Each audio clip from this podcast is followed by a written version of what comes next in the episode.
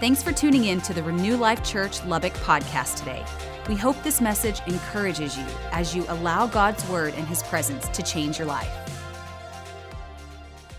Hey, if you don't know who I am, my name is Braden.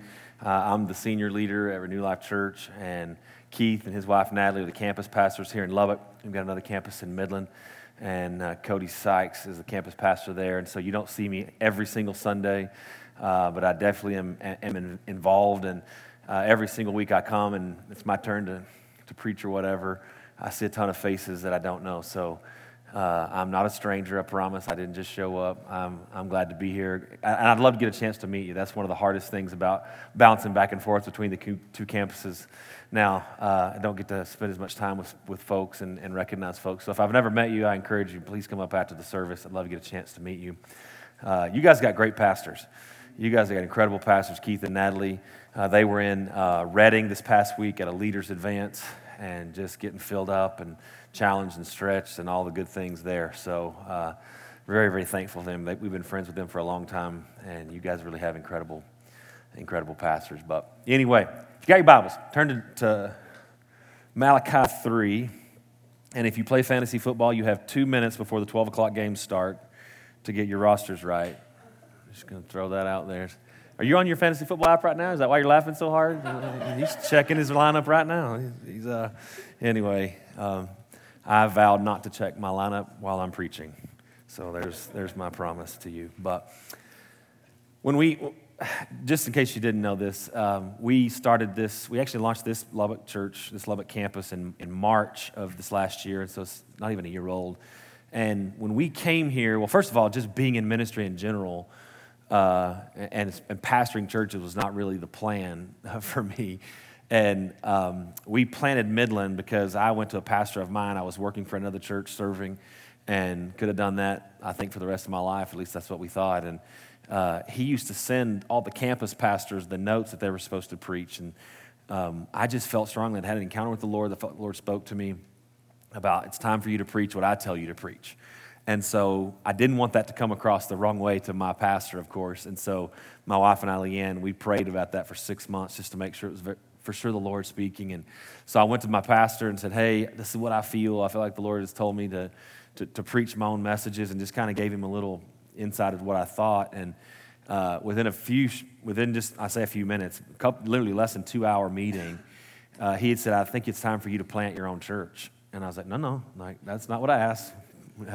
but um, anyway, it was kind of funny when I got out of the meeting. Leanne, I called Leanne. She goes, "Oh, how'd the meeting go? Are you going to get to preach your own messages?" And I was like, "Uh huh, bunch of them, a whole bunch of them." And so um, we planted the, the Lubbock Church, uh, thinking, "Okay, this is it. This is clearly what the Lord told us to do. We're we're Midland for life now." And uh, so we we did. We planted that church, and uh, then just a couple years ago, the Lord began to talk to us about planting other churches and uh, moving to Lubbock. I'm actually from this area. Graduated high school just literally not far from here at Trinity Christian High School. My senior year, went there and uh, was born and raised in Post, Texas, the big city. You probably heard of it. And um, yeah, so when we moved here, it was just it was just really not a part of our plan. And I had some regrets. I, I want to tell you a little bit about some of the things that when we moved to Lubbock, I realized that I had not done well in Midland. Uh, because we, you know, we had our whole team in one location and we were all there kind of hands on, I don't think I felt, at the time, I don't think I felt the need or understood the need to very clearly outline just who we were and what we were going after as a church in, in some ways. And so, um, but when we moved to Lubbock, I realized with me not being there at every campus, especially when there's seven campuses, we're going to have to find a way to reproduce the culture and really clearly define who we are. You know, the scripture says, write the vision down, make it plain, so that a runner can run with it. And uh, because of the value we have on not everyone or, or, everyone has a part to play in this ministry. It's not just what's happening here, it's what's happening everywhere. And we believe so highly in the, in the body of Christ. It was just more important than I knew to get on the same, ta- same page as it pertains to mission, vision, values, those sorts of things. And so uh, last, I think it was November, October, November, um, we were doing some interest meetings here in Lubbock and uh, just kind of getting ready, thinking about launching. And uh, the, Lord, the Lord spoke to me very clearly about our vision, our mission I'll talk a little bit about values. The values have been kind of under construction for some time, but he, he spoke to me very clearly about the vision of this church, the mission of this church, and I want to read that today. And then I'm going to go into explaining some things about our values that I think will help. And that's actually what we're going to talk about today is one of our values, uh, our core values. Um, our vision statement is very simple. Renew Life Church exists to see heaven come to earth in every area of life every area of life. And I, I, mean from your family to your finances. How many guys could use some heaven in your, your finances? Um, every area of your life. We, we don't just see a value for building this church. We want to build the kingdom, and there's a lot of kingdom that happens outside of this church. Every single one of you in this room have an assignment in a sphere of influence in the world, whether that's just your family. Let's say you're a stay-at-home mom, you have a, you have a very important role of pouring the kingdom into your children right now. Or maybe you're a teacher and, the, and you're pouring into the education system, you're bringing the kingdom into the education system, or whatever it is that you do. We have a high value. Uh, high value for that and just understanding we want to see heaven come to earth in every area of life. We took communion to remind ourselves that heaven's supposed to be in our physical body. I'm not supposed to be walking in sickness and disease and brokenness and lack. Uh, and so that's, that's our vision statement, fairly simple, uh, simple but powerful. Uh, our mission statement is, is this Renew Life Church is on a mission to see the lost saved I think it's very important that as a church and as believers, we don't just kind of fly past the lost saved. It's real easy to fly past that. I still, uh, we, we were in our pre service meeting before service, and I was just reminding everyone this may be your 8,000th church service and the 8,000th time you've encountered the presence of God, but for somebody today, it'll be their first. They don't have 8,000 stories to tell, they don't have any, but when they leave here today, they might have one. And so it's very important for us to stay focused on that first and foremost, that we want to give people that, that opportunity. Uh, we're on a mission to see the lost saved. Number two, the lost or, or the saved living spirit filled, led, and empowered lives, living free, spirit, soul, and body, living unified in spiritual family, and living on a mission, advancing God's kingdom. I think Natalie preached a message last week called Do Something, and that's what, we're, that's what she's alluding to. We have something we're, we're called to do, and, and, and it's important, it's significant. Um, I want to talk a little bit about some core values real quick. And just so you know this ahead of time, we have 11 core values, and number 11 is to be determined. Uh, here's why I say that. I am 39 years old. I know I don't look it. Um, tough crowd. Um, I'm 39 years old. I'll be 40 in a few weeks. And um, in, in my short life, one of the things that I've learned is that as I've continued to in, in welcome new people into my life, they'll often have a value that's a kingdom value that I didn't even know I was supposed to have. And they'll carry that value so rich, so pure, so true that I'll realize, oh my goodness, I have not valued this the way that I should have valued this. I, a big life change for me was uh, when we started hearing about Bethel Church in Redding, California, um, we do things, uh, we do a lot of things very different than they do things, but they very quickly became family to me because I realized that they carried a value for things that I just didn't have, but was very kingdom. Uh, their value for the, the, prophetic, their value for the power of God and seeing God move. I, there was just the presence of God, a value for the presence of God above all else. There were things in my in my life that I, there were values that I've picked up along the way. So the reason we have 10 values, and we'll, we'll read those in a minute, the 11th value might be the most important because the 11th value says a lot about who we are in that we're never done learning. You know, the spirit of religion starts when the spirit of learning stops. So the second that we start saying, you know what, we did it, we ironed it all out, we know exactly what we're supposed to do, who we're supposed to be, that's a very dangerous place to be.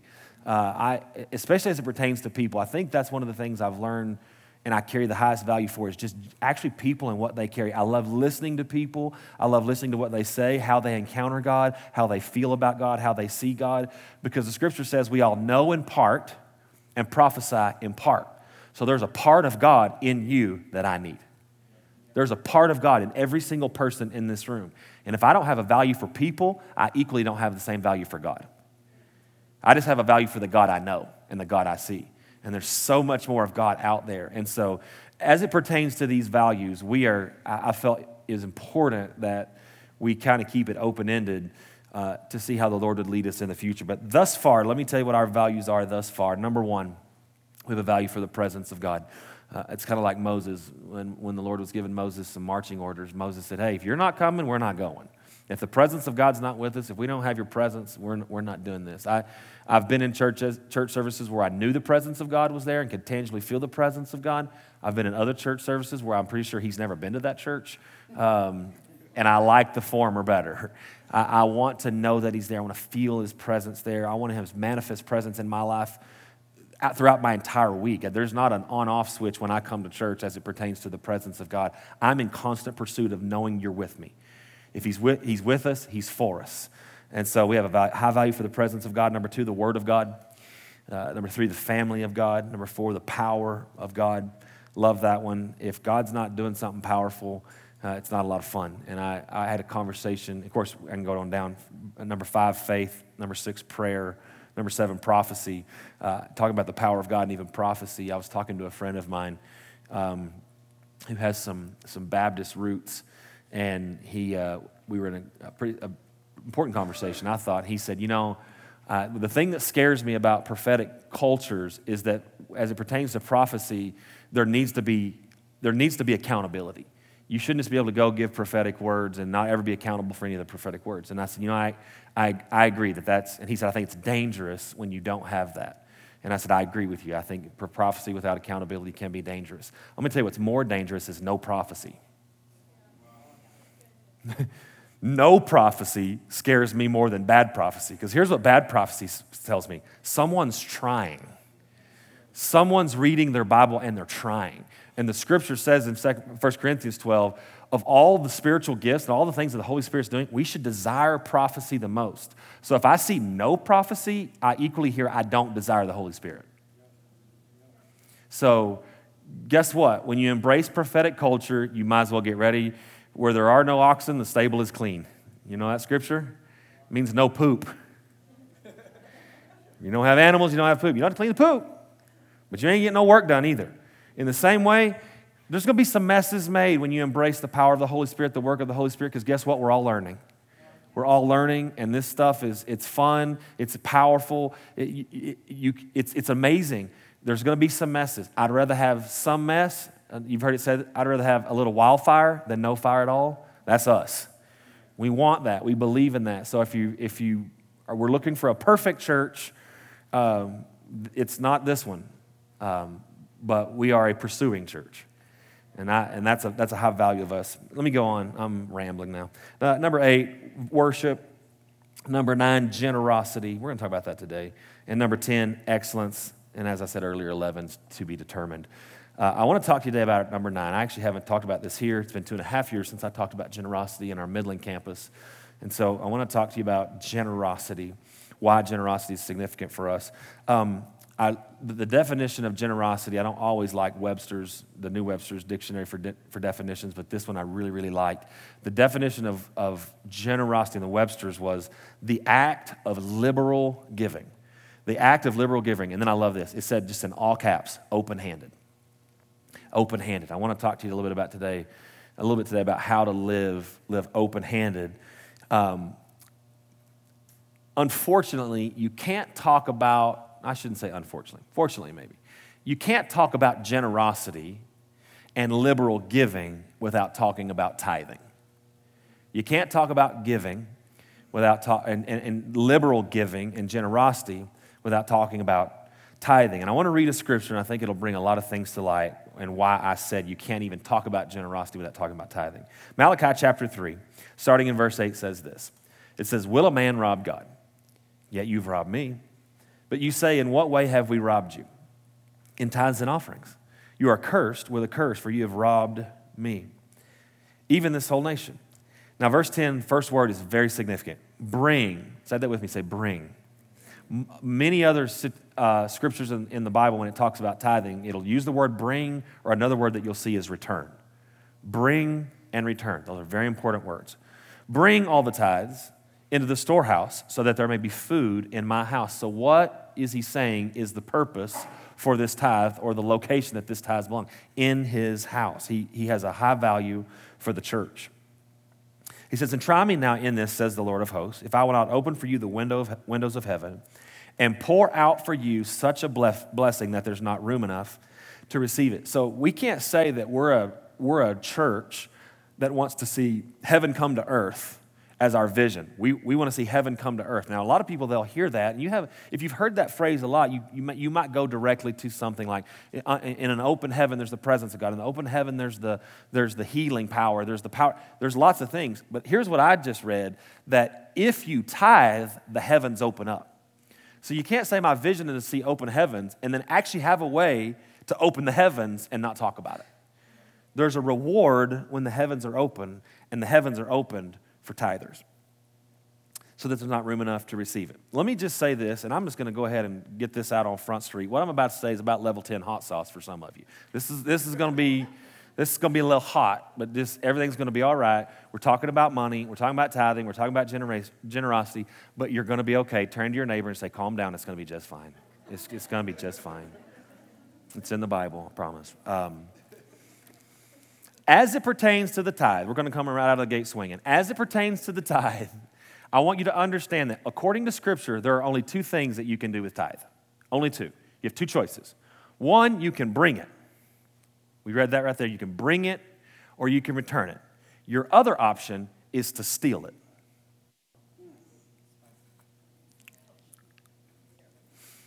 Bring it or steal it. Now, here's what I know it is impossible for me to steal something I own. If you agree with that, just you, you agree with that? You cannot steal. You, you, cannot steal something you own. You, you, you can only steal something that was never yours in the first place. Like for instance, if Dan came to me and said, "Hey, I'm going out, need to cut some firewood. Can I borrow your chainsaw?" I get when I give Dan my chainsaw. After that, he has two options. He can return my chainsaw when he's done, or he can steal it. And any guys with have ever had tools and loaned them out, you know what he's probably going to do. Uh, you usually don't get your tools back, but you can, he can do one of two things with what? My chainsaw. He can either steal my chainsaw or he can return my chainsaw. Here's what that says to me. If according to, the according to Scripture, as it pertains to the tithe, if I can only either steal it or return it, then it never belonged to me in the first place. It never belonged to me. This is a very important principle to understand. 10% of everything you have is actually not even yours. You don't have it, you're stewarding it. You, you have somebody else's chainsaw. And you'll see what later on, I'm, getting, I'm starting to get almost got ahead of myself there. You'll see later on why that's so important. As it pertains to the tithe, just understand you have two options. You can steal it or you can return it. Why this is important is notice tithing is not one of our core values, generosity is. It's the liberal giving. It's liberal giving. Well, guess what? I cannot, Dan didn't have a right to give my chainsaw to somebody else. Like, just quick question, a little participation will probably help me. Anybody have a new car, like, you know, it's next, in the last week or last month, you've bought a new car? Did you get a new car? You have the keys on it? You have keys to it? Can I have that, please? Thank you. Thanks for trusting me so much with your, your car. Um, this is yours. Anybody want a new car? Anybody? You know, Roger, you look like you could use a new car. I, how generous am I? Isn't that generous? I just, yeah. I don't know if y'all know this or not, but I just, I just gave Roger a car. No, I didn't. Why? That was not my car to begin with. I cannot even be a giver until I get out of my hands the things that don't belong to me in the first place. So if I'm saying, hey, I want us to be, I want us to be a generous church, I want us to be liberal in giving, then what I have to also teach is, as a church, one, know where some of the things that are in my hand came from and belong to. Did you know that in Romans 12, I talk about this a lot. It's one of my favorite things to talk about the redemptive gifts. In Romans chapter 12, there's seven gifts outlined there. There's seven natures of God that He put inside each and every one of us to redeem the world back to what God had intended in the first place. Did you know one of those seven redemptive gifts is a redemptive gift giver? It's actually called that. Why? Because God is a giver. But did you know, if you think about it this way, let's say that is your redemptive gift, you're called to be a redemptive gift giver. Did you know you cannot even fulfill the call of God on your life if you're not a tither? Because you cannot give until you are a tither. There are, there are some of you in here, it's, it's in your nature. In fact, you, uh, spiritual gift givers, uh, if you're in here, I just want to just maybe this is you. This might help you. Spiritual gift givers, they they love to give to projects. They don't just give, they're, they're not frivolous with their money, and because they're not frivolous with their money, they usually have a lot of it. And because they're called to be givers and God is generous by nature, if you're called to give on a God level and represent God in your giving, then you usually have a lot of money too. So there's a grace on your life to make money. And you often want to know in certain situations, you say, hey, I see a need there, but I'm not just going to blindly give to that need. I want to, I'm going to have a few questions about some things. How is this going to be handled? Who's stewarding this? You'll have a lot of questions as it pertains to giving. If, that, if I'm kind of semi describing you, I might, be, you, I might have just told you your redemptive gift. You might be a redemptive gift giver. But because you're that way, did you know that a lot of redemptive gift givers, because they want to give out of their joy, they have a hard time giving out of obedience. The one thing that will get you into your calling is getting rid of the thing that wasn't yours in the first place, 10%. And it therefore activates the thing that you were born to do, which is give, not return. It's not a spiritual gift returner. No such thing. Why? Because every single one of us in this room are supposed to be returners, are supposed to be bringers, are supposed to be tithers. Uh, one of the biggest arguments uh, as it pertains to the tithe is that that's it's Old Testament. Uh, it's not, not only is it Old Testament, it's Old Covenant. And so I just I want to read a couple scriptures that might help bring some understanding of that as well. Uh, if, let's look at Matthew chapter 23. And how many guys, by show of hands, believe that Matthew is in the New Testament? Just making sure we're all on the same page.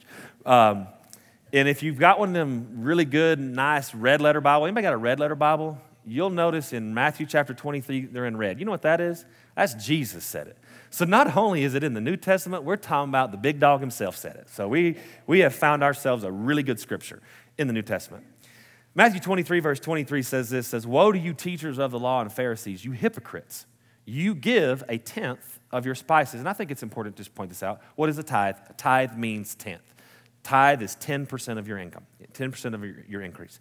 He says, You give a tenth of your spices, your mint, your dill, your cumin, but you have neglected, this is important, the more important matters of the law, like justice, mercy, and faithfulness. And then we're going to dust up a little bit on our English here to get this next part. He said, You should have practiced the latter without neglecting the former. You should have practiced the latter without ne- neglecting the former. You blind guide, you straighten out a gnat, but you swallow a camel. Uh, what is he saying here? He, he's, he's contrasting two things. He's contrasting p- the, these, these Pharisees, what he called hypocrites. He's, he's, he's contrasting the fact that they're willing to tithe on even the smallest amount of their, of their stuff, yet they're neglecting what he calls more important, more significant things like justice mercy, and faithfulness. You need to hear me say this as your pastor. Tithing is not the most important thing in your life. You need to hear me say that. It's not the most important thing in your life. In fact, if I wanted to sit here and manipulate and control and try to use fear to motivate you to tithe, I could come at you pretty hot and be like, look, I'm just going to tell you right now, until you, it's, it's impossible for God to bless you. It's impossible for Him to do anything in your life until you tithe. And I could even twist the scriptures like the devil does. Say, yep, go back to the Garden of Eden. Adam and Eve, they didn't set apart the one thing. What happened? Death. Although there's a principle there about keeping the set apart the set apart. I'm more, I'm more inspired to inspire you to give by faith rather than out of fear. Because anything that's not of faith is sin. So if I don't get you to, if I don't at least attempt to try to get you to tithe by faith, I'm literally walking you into sin by saying, no, I want you to give, but I only want you to do it for the wrong motivation just because you didn't want to check your box or whatever. No, I want you to give. I want you to give in faith. But you need to know it's not the most important thing. The Bible says right here there are other important things. However, what did he say? He said you should have practiced the, the latter, which was what? mercy, justice, mercy, and faithfulness but then he throws it in there without neglecting the former, which was what? Tithing. Yeah, it's not the most important thing, but it is a thing. It may not be the most important thing, but it's an important thing. It's very, very important. Let me read you out of Malachi chapter 7, because so you say, some might say, well, that was the law. Well, I, I showed you in Scripture in, in, here where it's in the New Testament, Jesus saying you should tithe. And I think I should just ask another question. And, and just remember this what God is testing here is not your bank account, He's not testing that, He's testing your heart. So this is a hard issue any way you slice it. I, but I think something you should ask yourself is if it's, if it's so not what we're supposed to be doing now, why is there not a single scripture in all of the Bible that says you should not tithe? I mean, a lot of things passed away after the, in the new covenant. I mean, he, how many guys are glad he went ahead and made it very clear we don't have to sacrifice bulls and goats anymore?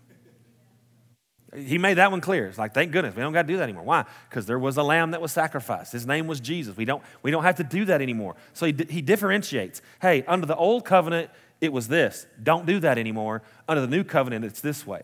If tithing was an old covenant thing, then why didn't he say in the new covenant, New Testament, somewhere, hey, tithing is a thing of the past. You don't have to do that anymore. The only thing Jesus is recorded and saying in Scripture in the New Testament is you should still do this. You should not neglect this. But I, I think more, maybe more importantly, I want to show you that not, is it, not only is it not passed away with the law, tithing was before the law.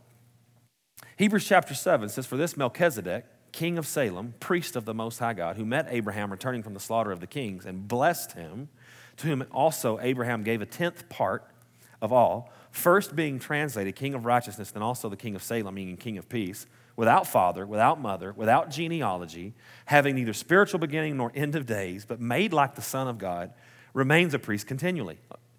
There's a lot going on right here in these few scriptures, and I, I want to unpack this just a little bit. So, if you this Hebrews chapter 7 is actually talking about a story that we first see in the book of Genesis. Abraham's nephew Lot uh, gets captured by these, these kings that are out just taking over the world. And they take over Lot. So Abraham goes to recover Lot. Now, mind you, these kings have been kicking butt everywhere they go. So they're not losing any battles. So they're, they're kind of good at what they're doing. But Abraham, blessed by the Lord, is able to go and win. He wins this battle. He takes everything that they have. And in the scripture, but in Genesis, when it tells this story, it says that Abraham is coming back and Melchizedek met him in the Valley of the Kings. If you're a Bible study geek nerd, you study that out, the Valley of the Kings. That's, there's some significance there. But he says Melchizedek shows up in Abraham's life in the Valley of the King, and the thing that he tells him there in Genesis is very significant. One of the first things he says, Hebrews actually repeats it. He says, Blessed are you, Abraham. Blessed are you, Abraham. It doesn't say it here, but it says it in Genesis. He says, For it is the Lord your God who has delivered your enemies into your hands. You're blessed. Great job. You're awesome. You're incredible. Your God has delivered your enemies into your hands. A couple things you got to understand here. Abraham was the first person in the Bible. First of all, he's the patriarch of our faith, the father of the faith, so to speak. The reason he's the patriarch is because he was the first person that God chose to have a relationship with after the Adam and Eve after the fall of man, it was the first one God said, I'm going to have a relationship with you, not because of your works, but because of your faith. The Bible says that Abraham believed God and God counted it unto him as righteousness. So, what made Abraham righteous? His works or his faith? His faith. Every single one of us in this room, what makes you righteous? Your works or your faith? Faith. God chose Abram, Abraham to be a forerunner in the new covenant. So, as a forerunner in the new covenant, Adam, Abraham goes on this journey. He captures all of this stuff. He shows up in the valley of the kings. Melchizedek comes to him and says, Blessed are you, Abraham, for it's God that has delivered your enemies into your hand. Now, you, this Melchizedek dude, he is mysterious. Uh, listen to what it says about who this Melchizedek guy is. It says, His name for this Melchizedek, king of Salem, what was Jesus? What was Jesus called? The king of Jeru Salem, the new Salem. So he's pointing to something. Priest of the Most High God. Who else is the priest of the Most High God? Who met Abraham returning from slaughter, yada, yada, yada, verse 3. Who is without father. Well, actually, let's read this part here because this is good. First being translated. So the first translation of his name, Melchizedek, is King of Righteousness. Then also of Salem, meaning King of Peace.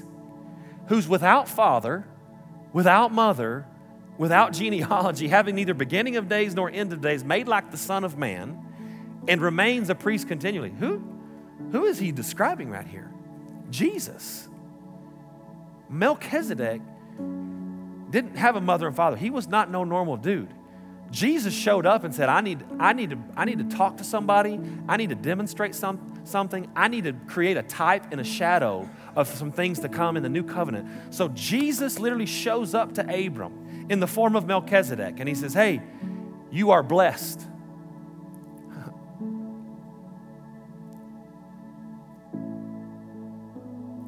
You're blessed. For it's God who's, who has delivered your enemies into your hand. First thing you want him to know is say, hey, you don't have a bunch of stuff because you're amazing. You got a bunch of stuff because he's amazing. The first key to tithing and to wanting to tithe and to tithing by faith is the awareness that what you have, you didn't earn. You are not blessed because you went to college. You're not blessed because you went to trade school. You're not blessed because you work 80 hours a week. You're not blessed. All, eh, by, by the way, none of those things are bad. I'm not talking about any of. I think you should work hard. All those things are good things. But that is not why you have what you have. You have what you have because He has blessed you.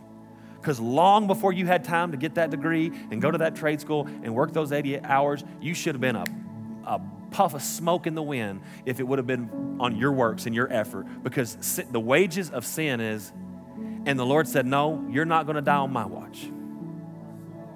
You're not going to die on my watch. I am where I am by the grace of God. And if you don't get that first and foremost, you will not tithe for the right reasons. You will not do it for the right reasons. It will do no good in your life.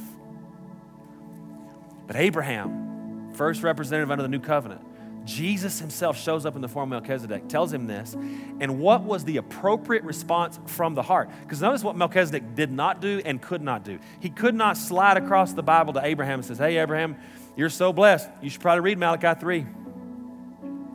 Some good info right there in Malachi. Just saying. Why? Because there was no scripture. Better yet, there was no law. This stuff did not exist. But I'm going to tell you what did exist a heart that understood where all their stuff came from in the first place. And Abraham hears Melchizedek, Jesus in the flesh, say, It's God that's delivered your enemies in your hand. I, I would say this too if you're in, in, if you're in ministry in any way, shape, or form, if you think you're called to ministry in any way, shape, or form, please hear my heart. Take Jesus' model as it pertains to the tithe. Do not use fear, manipulation, and control to take up a tithe. Just remind people where it came from, and the people that have the right heart will respond the right way. He's giving us an example of even how to take up an offering. Abram, it says, and Abram gave a tenth part. So significant. It didn't just say gave, Abraham gave him some of his stuff. It's, it's, it's so detailed. No, it gave him a number. It, it gave a number, a specific number, long before a number was even out there that he was supposed to follow.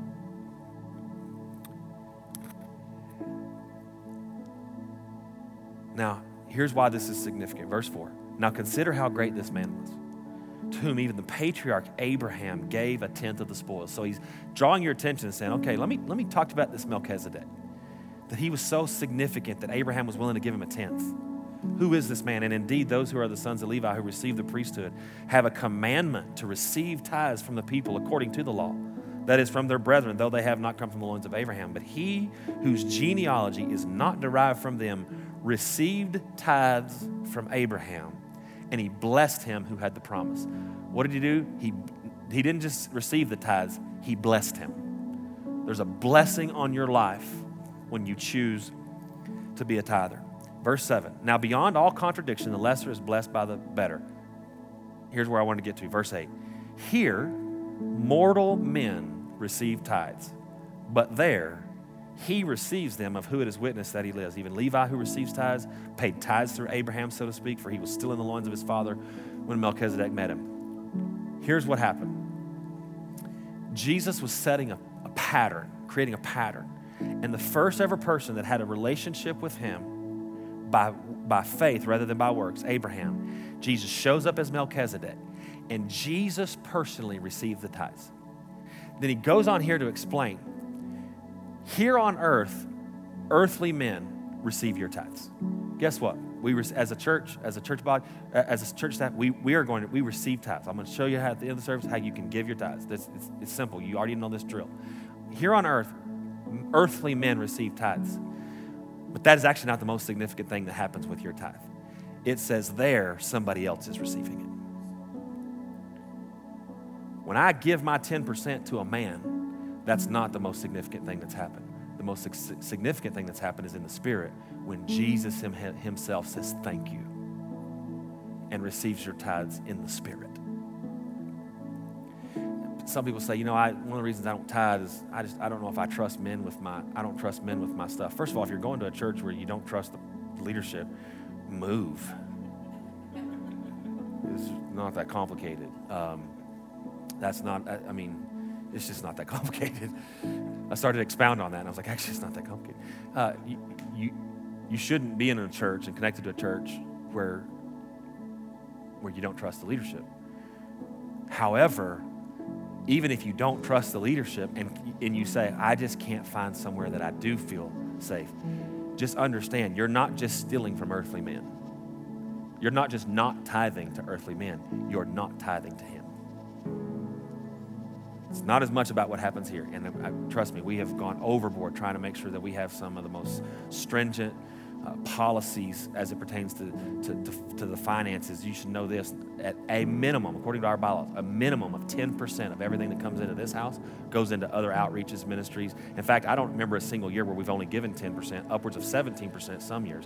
In the last little over three years, this church alone, that well, here and there, we've given away over a million dollars into other outreaches, missions, and things like that. We, we're not just, we believe this to our core and we do the best that we can to have very strict financial principles when it, as it pertains to my salary. I don't even get a say in my salary. I've got, a, I've got a, an oversight, a, a compensation committee that sets my salary and anybody that's related to me. And all the other salaries are used like a software program where we plug in the, the, the number of people that come to this church, the amount of money that's given, and what's a fair estimate for that particular job, their job description, everything. We, we, are, we go overboard to try to steward well what God has given us. But again, what's happening in the natural is secondary to what's happening in the spiritual. When I tithe, I'm telling Jesus, I love what you love. It's the tithe, and I don't have time to go into it because I'm already over my time. But if you go to Ephesians chapter 5, it's a scripture we read a lot when it comes to weddings and husbands, you know, wives submit to your husbands, husbands love your church as Christ loved the church, giving up his life for her. The language there is romantic language so that you'll not just understand how husbands and wives should act, but also so you'll know how Jesus feels about the church. He says it's his wife. And I propose to you that Jesus is such a good, uh, uh, such a good leader of his home that while he's away, he's making sure his bride is being taken care of and he's using the tithe. So when we when we get to heaven, I have, have it, I've had this imagery lately, uh, over the last several months actually. I, have had this image of some of the things that I've been doing, and it's like when you, you know, sometimes things just aren't working out. You're frustrated. You feel like you're serving God, but it doesn't seem like it's really working out. I, I've had this imagery where, because of the things that I'm willing, some of the parts that I've been willing to lay down my life to the degree that I have thus far, even in my tithe, I saw myself seeing Jesus face to face and Him saying, Hey, thanks for taking care of my wife while I was gone. I want that said of me when I see Him. I want him to know that a shadow of a doubt. I love what you love. And I'm just going to tell you this the more you get to know him, the more you get to see the person of love himself, you'll start to love what he loves. You'll love what he loves and you'll hate what he hates. It's a hard thing.